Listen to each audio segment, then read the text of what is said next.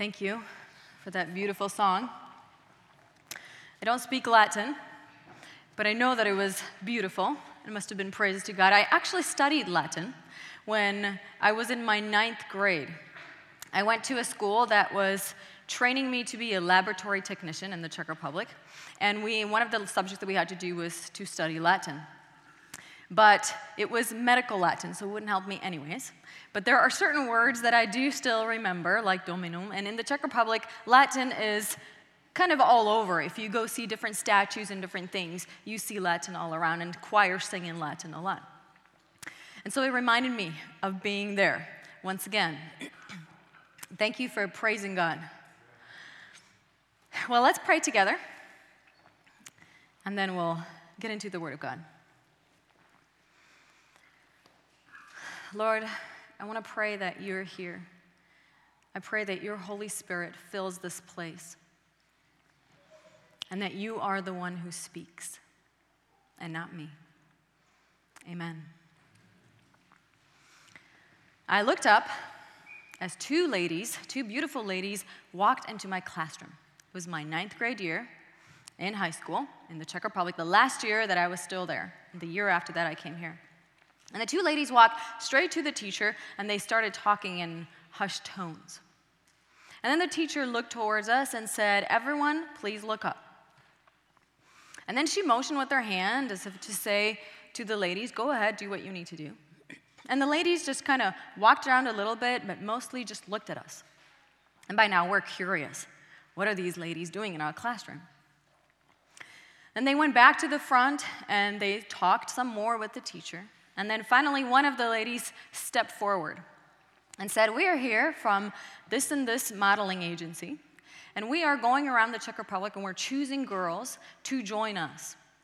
This is a once in a lifetime opportunity for you to become a model for the Czech Republic, maybe even Europe, and to even represent us for the world. And then she said, You should feel special because we have chosen two girls out of your class, and the two of them are in your classroom. And then she just pointed this girl right here, and then this girl all the way in the back. She didn't even know our names. I was sitting right here in the front. I was the first person on the right. And as soon as she pointed towards me, I thought, well, that can't be right. So I'm looking around trying to figure out what it is that she is, at, who she is actually pointing at. And then the teacher says, no, no, that's right. She said it's Andrea Moskalova, my Czech name, before I got married.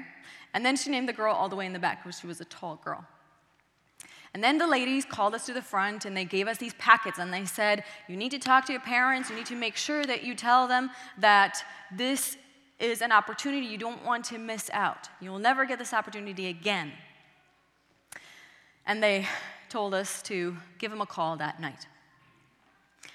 Needless to say, I don't, didn't really pay attention to anything else that was going on in school because all I could think of was, I'm gonna be famous. I'm gonna be a famous model. And I could not wait to get home and tell my parents that this is what happened to me. As soon as I got home, I ran into the house. I threw off my backpack with a newfound elegance that I def- definitely didn't possess before that. And I burst into the room. Mom and Dad, you have no idea what just happened to me today. I am going to be a famous model. And that was the first and the last day of my modeling career. my parents were really smart and they talked to me about it and they said, Well, can you really imagine yourself doing that? As a Christian, what are you going to do about the Sabbaths? And so the more we discussed about it, the more I knew they had a point and it was not going to happen. But at that time, that was my idea of success. That was me finally being able to, to take it somewhere. I grew up in a family with five kids. I was the oldest one of, of five. We were really poor. There were times where my mom would say we had nothing to eat except for what was grown in the garden, and then bread because it was really cheap. I, I didn't really know because I was a kid. But as I grew older, I knew because I only had one pair of pants to wear, whereas many of my friends had a lot more than that. And so, because my parents didn't have the money, they couldn't actually send us to, okay, you go and learn how to play soccer or play or do ballet or anything like that. I, could never do anything. And so I always felt like I wasn't good at anything. And now finally, I had this chance to make something out of myself. And I knew it wasn't going to work. I want to ask you a question, actually, several. If you think about your life right now, would you say that you are successful? And then I also want you to think what is success to you? And one more. Does God want us to be successful? I hear yes. Yes, the Bible is full of stories, isn't it? Of, of how God made people successful. And it says God gave them prosperity and He make, gave them success. God put something in us so that we want to make a difference in the world. We want to put that stamp on something that we have done. And so I had wondered for a long time if there is something in the Bible that actually gives us a formula for success. There are so many books out there where people talk about how to be successful. And so I thought, well, shouldn't there be one in the Bible? And about a couple years ago, I looked up all of the passages that talk about success, someone, God giving someone success. And as I was studying them, I discovered that there was a pattern that was coming out for me. And that the people, most of the people who God made successful in some way, lived this formula out in their lives. And so today I want us to go to one of those stories where we see that formula being played out. We're going to go to Second Chronicles chapter 14. So Second Chronicles chapter 14. And the story is about King Asa. King Asa was the great grandson of King Solomon, but his father and grandfather did not leave him a very good legacy in terms of they never really cared about whether the people of the nation really followed God or not. But Asa was given a very struggling kingdom. He was the king of the southern kingdom of Judah, because by now there were two. And he knew that the nation was struggling with idolatry. Although they still worshiped God and they went to the temple and they offered sacrifices and incense, burned incense every morning and every evening, they also worshiped all the other gods of the nations around them. And they just kind of took them from all over and brought them in. The Bible says that they were on every high hill. Wherever you looked, you could find a shrine, an altar, or a temple for, to, for a different God. And so Asa says, Well, that is not going to be my kingdom. I'm not going to follow the legacy of my parents and grandparents. I'm going to do something different.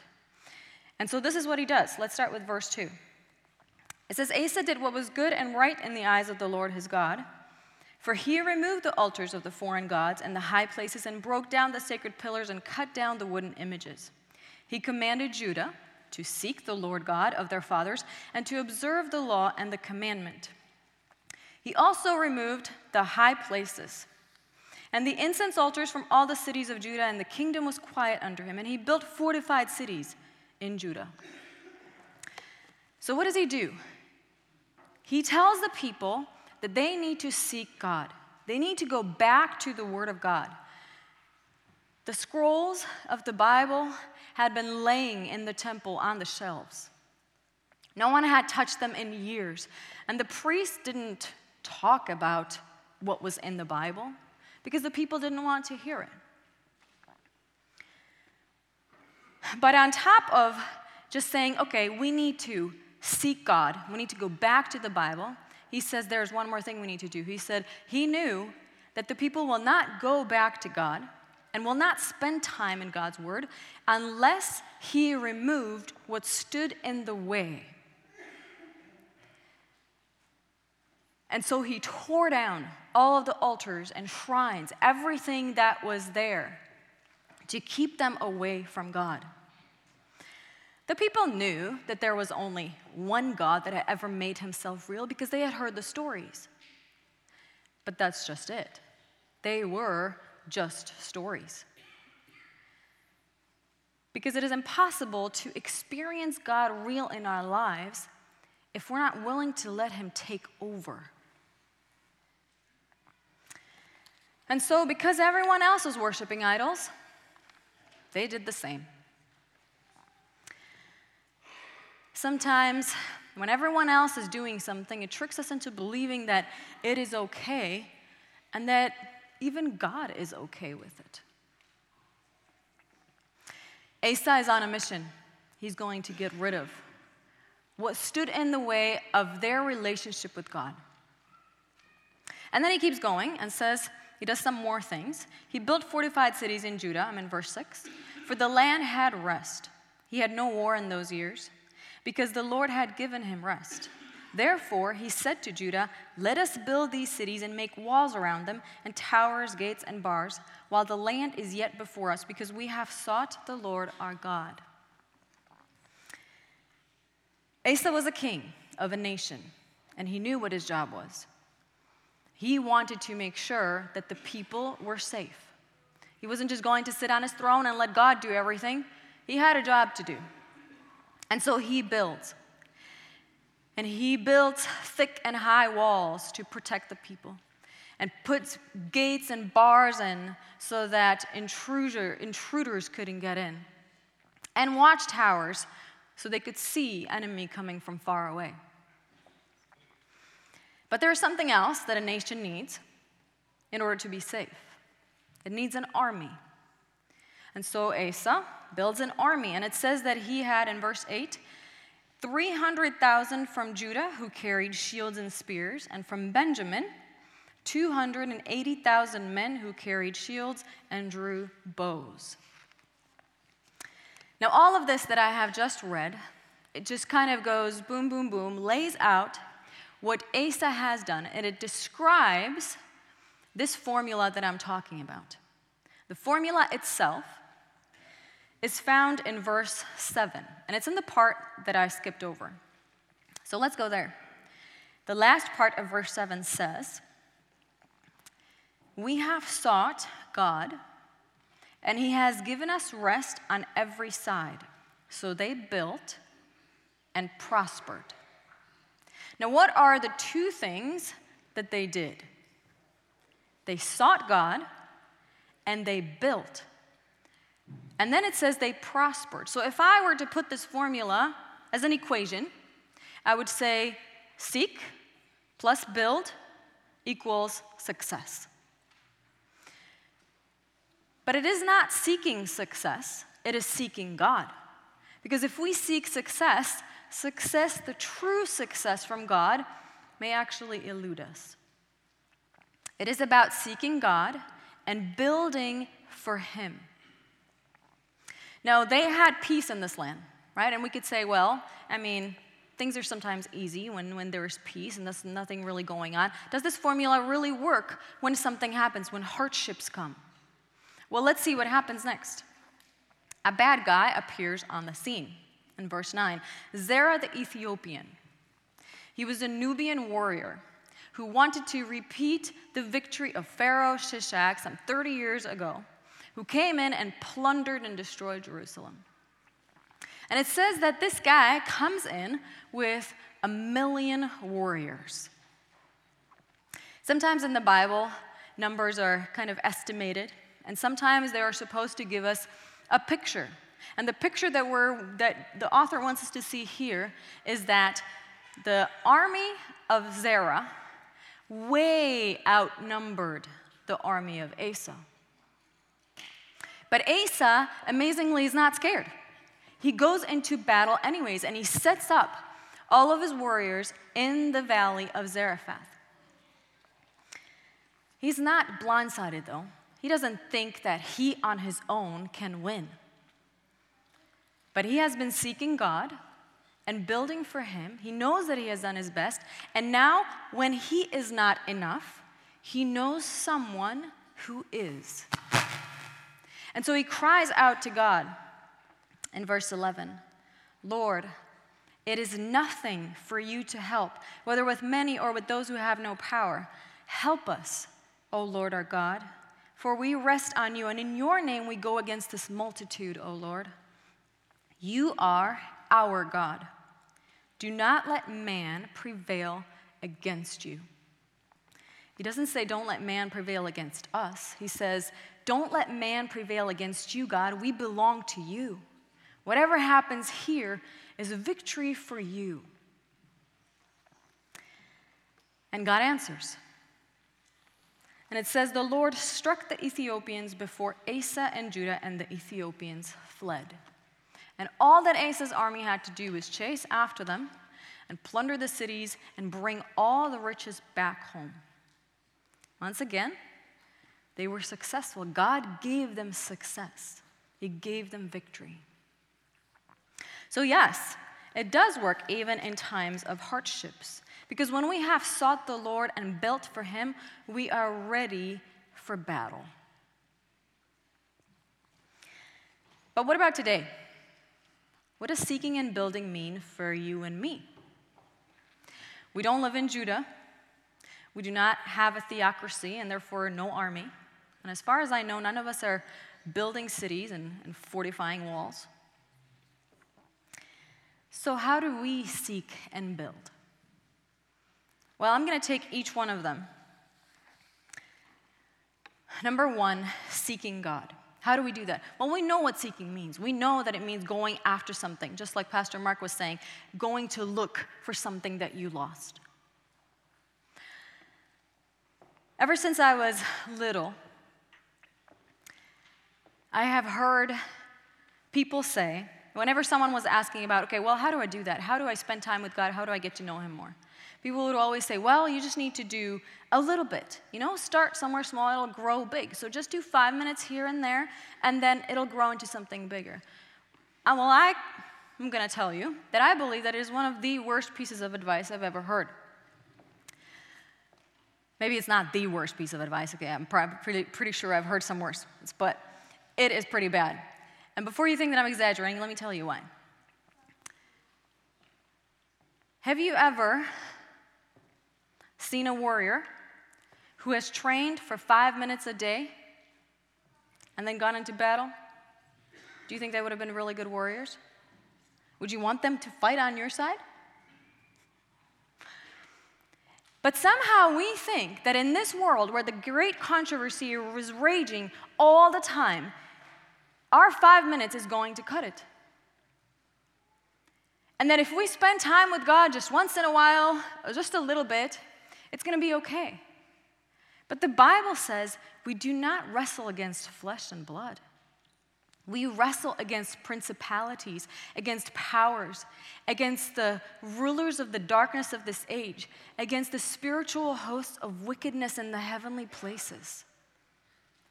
We don't have the luxury to spend time with God for five minutes.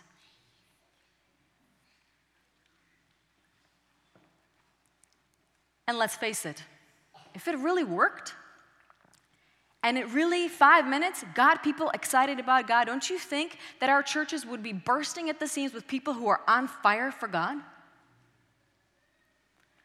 Five minutes doesn't work, and we know that doesn't work. And yet we keep trying. The other thing Asa did was he got rid of what stood in the way. He removed things that were keeping him and his nation from walking with God. There's a story that Napoleon Hill tells in his book, Think, Think and Grow Rich, about an old warrior who was about to face an army that was so much larger than his, he knew that his odds were not good.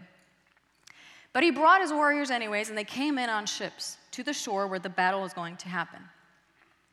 He had them unload and take all the cargo off. And then he sent a few of them back to the ships with a torch and told them to burn the ships. And the warriors are standing on the shore, staring at these ships going up in flames. Their only source of retreat disappearing.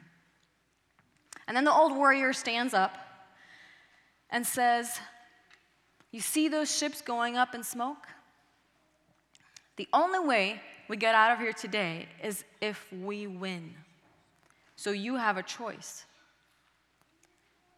We win or we perish. And the story says that that day they won the battle. And I sometimes wonder are we too afraid to burn the ships? The things that we are so comfortable with that we could just jump right back on. Why aren't we burning the ships? And you could say, well, Pastor Andrea, I've tried that. It's just too hard to get rid of certain things in my life. Well, it is always going to be too hard if you don't do the first thing first. What is that? Seeking God. If you just try to remove all those things in your life without seeking God, those things will still be there and will keep coming back. Only when we seek God first and we ask Him to get rid of those things, do those things lose their luster, and then God gives us victory over them. Well, what about building? How do we build for God today? Well, I believe it's about asking ourselves the question Am I building for God in every area of my life? Am I building for God in my marriage? Or am I destroying my marriage by the things I say, by the things I do? Am I building for God through the talents that God has given me? Am I using them for Him? Or am I using them for the dark side instead? Am I building for God with my children, or am I hurting those relationships? Am I building for God in my job, or am I building for me or my boss? But there's one thing that we need to remember as we think about this formula seek, build, and have success. Be careful about flipping the two. Because if we end up building first before seeking God, we may sometimes build things that God never intended for us to build, like the Tower of Babel. I never asked God what He wanted me to do in life. I just did it. I just said, I'm going to be a doctor, a medical doctor, so that's what I'm going to do. And then I realized that really wasn't my passion, so then I switched my major three different times until eventually graduated with elementary education degree. And then I did a different master's degree because once again I didn't believe what God really wanted me to do, which was ministry, was really from him. And now I have a ton of loans to pay off for a degree that I never would have had if I had just listened to God in the first place. And yes, it is true, God still helps us even when we mess up. But wouldn't it just be easier if we did it the right way first? If we asked God first? There are two things I want to leave you with. Number one, if you ever feel like you have been seeking God and building for Him, and yet there is this huge army that's coming against you that's so much bigger than yours. Remember that you can be like Asa and that you can cry out to God, Lord, help me. There is nothing for you to help. And God will come down and He will disperse the army, even if sometimes it is a little bit differently than what we expect. And number two,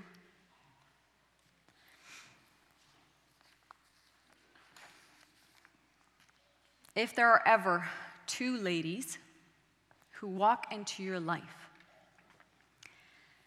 and they promise you success without seeking God and building for Him, I pray that every single one of us turns around, walks away, and never looks back.